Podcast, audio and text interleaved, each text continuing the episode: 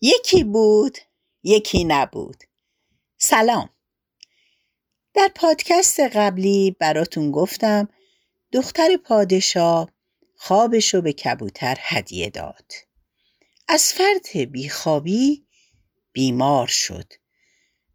پادشاه حکیم پیری رو برای بهبودی اون آورد.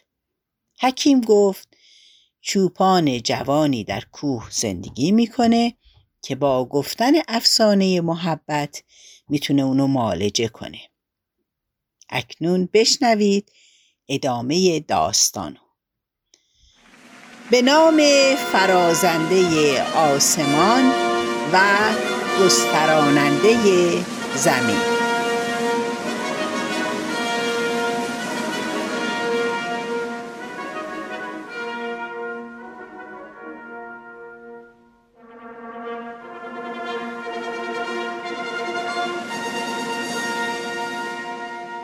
چوپان شروع کرد به گفتن افسانه محبت. گفت روزی روزگاری پادشاهی بود و دختری داشت شش هفت ساله. این دختر کنیز و کلفت خیلی داشت. نوکری هم داشت کمی بزرگتر از خودش به نام قوچلی. وقت غذا اگر دستمال دختر زمین میافتاد قوچلی بهش می‌داد. وقت توپ بازی اگر توپ دورتر میافتاد بوچلی براش می آورد. گاهی هم دختر حوس علک دلک بازی می کرد. علک دلک اون از طلا و نقره بود. وقتی دختر می خوابید بوچلی وظیفه داشت پشت در بخوابه تا کنیز و کلفتها و نوکرها بدونن که خانوم خوابیده و چیزی نپرسند و نگن.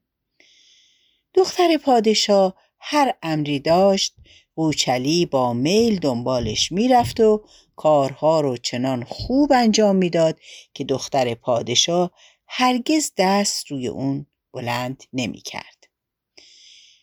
قوچلی عاشق دختر پادشاه بود. صاف و ساده دوستش داشت. به نظر خودش هیچ عیب و علتی تو کارش نبود.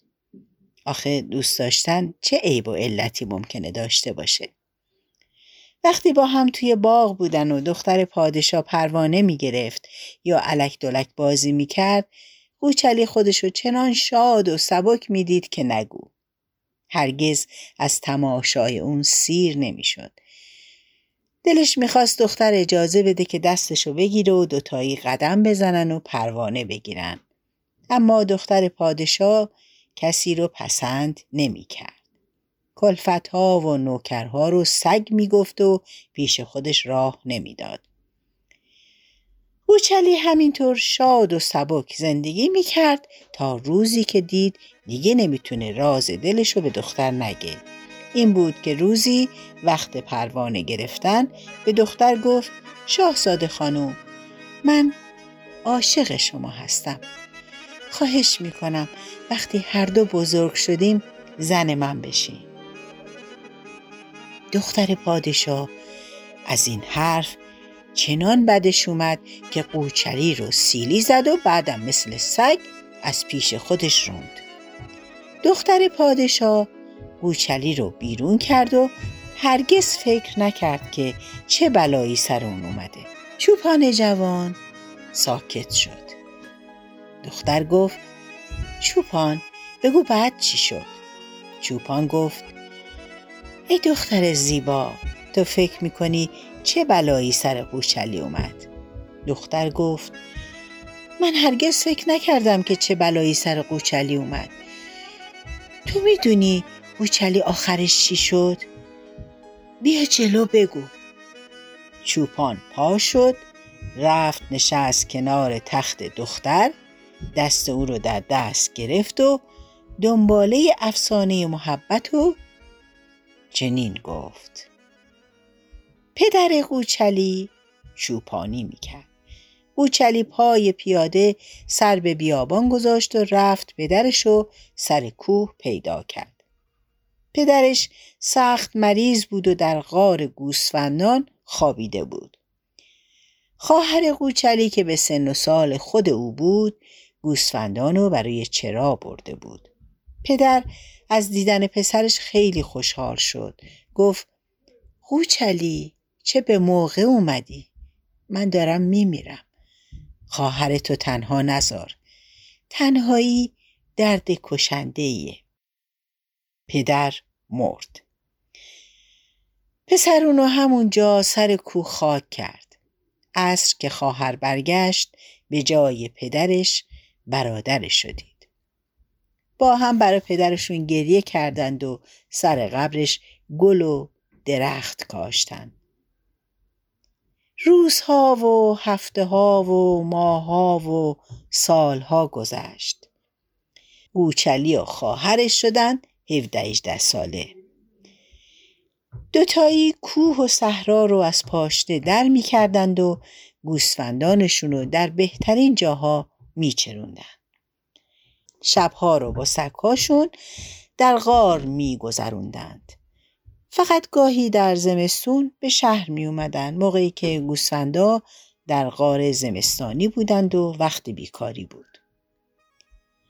خواهر قوچلی مثل هوای بهار لطیف بود. مثل آفتاب تابستون درخشان بود. مثل میوه های پاییز معطر و دوست داشتنی بود.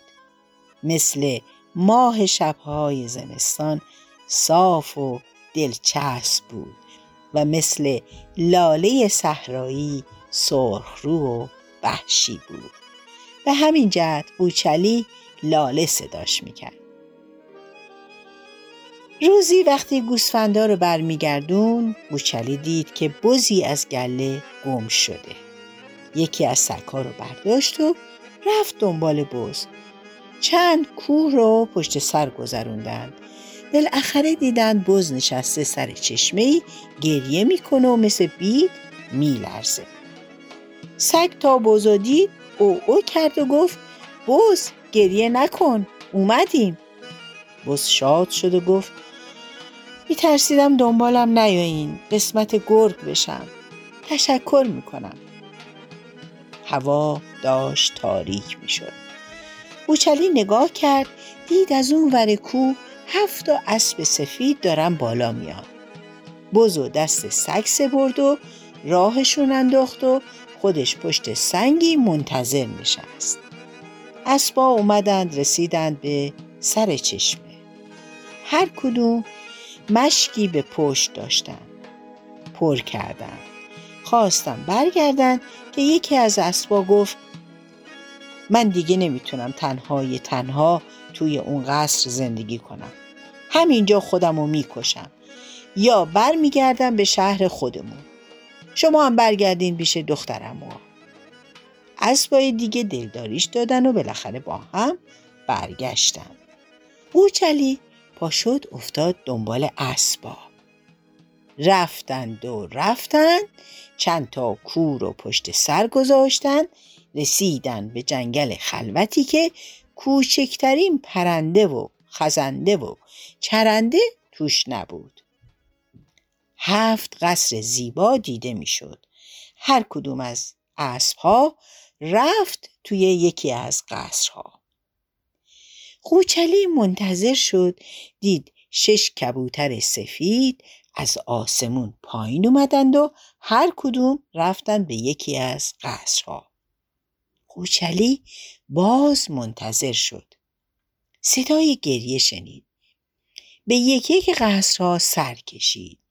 دید در هر قصری دختری مثل ماه و پسری مثل خورشید گرم صحبت و خندن اما در قصر هفتمی پسری مثل خورشید تنها نشسته با یه تیکه گچ عکس گل لاله می‌کشه و زار زار گریه می‌کنه. چنان گریه ای که دل سنگ کباب می‌شد. خوچلی داخل شد سلام کرد گفت ای جوون گریه نکن دلمو کباب کردی. به ادامه قصه در پادکست بعد گوش بدیم تا بعد خدا نگهدار.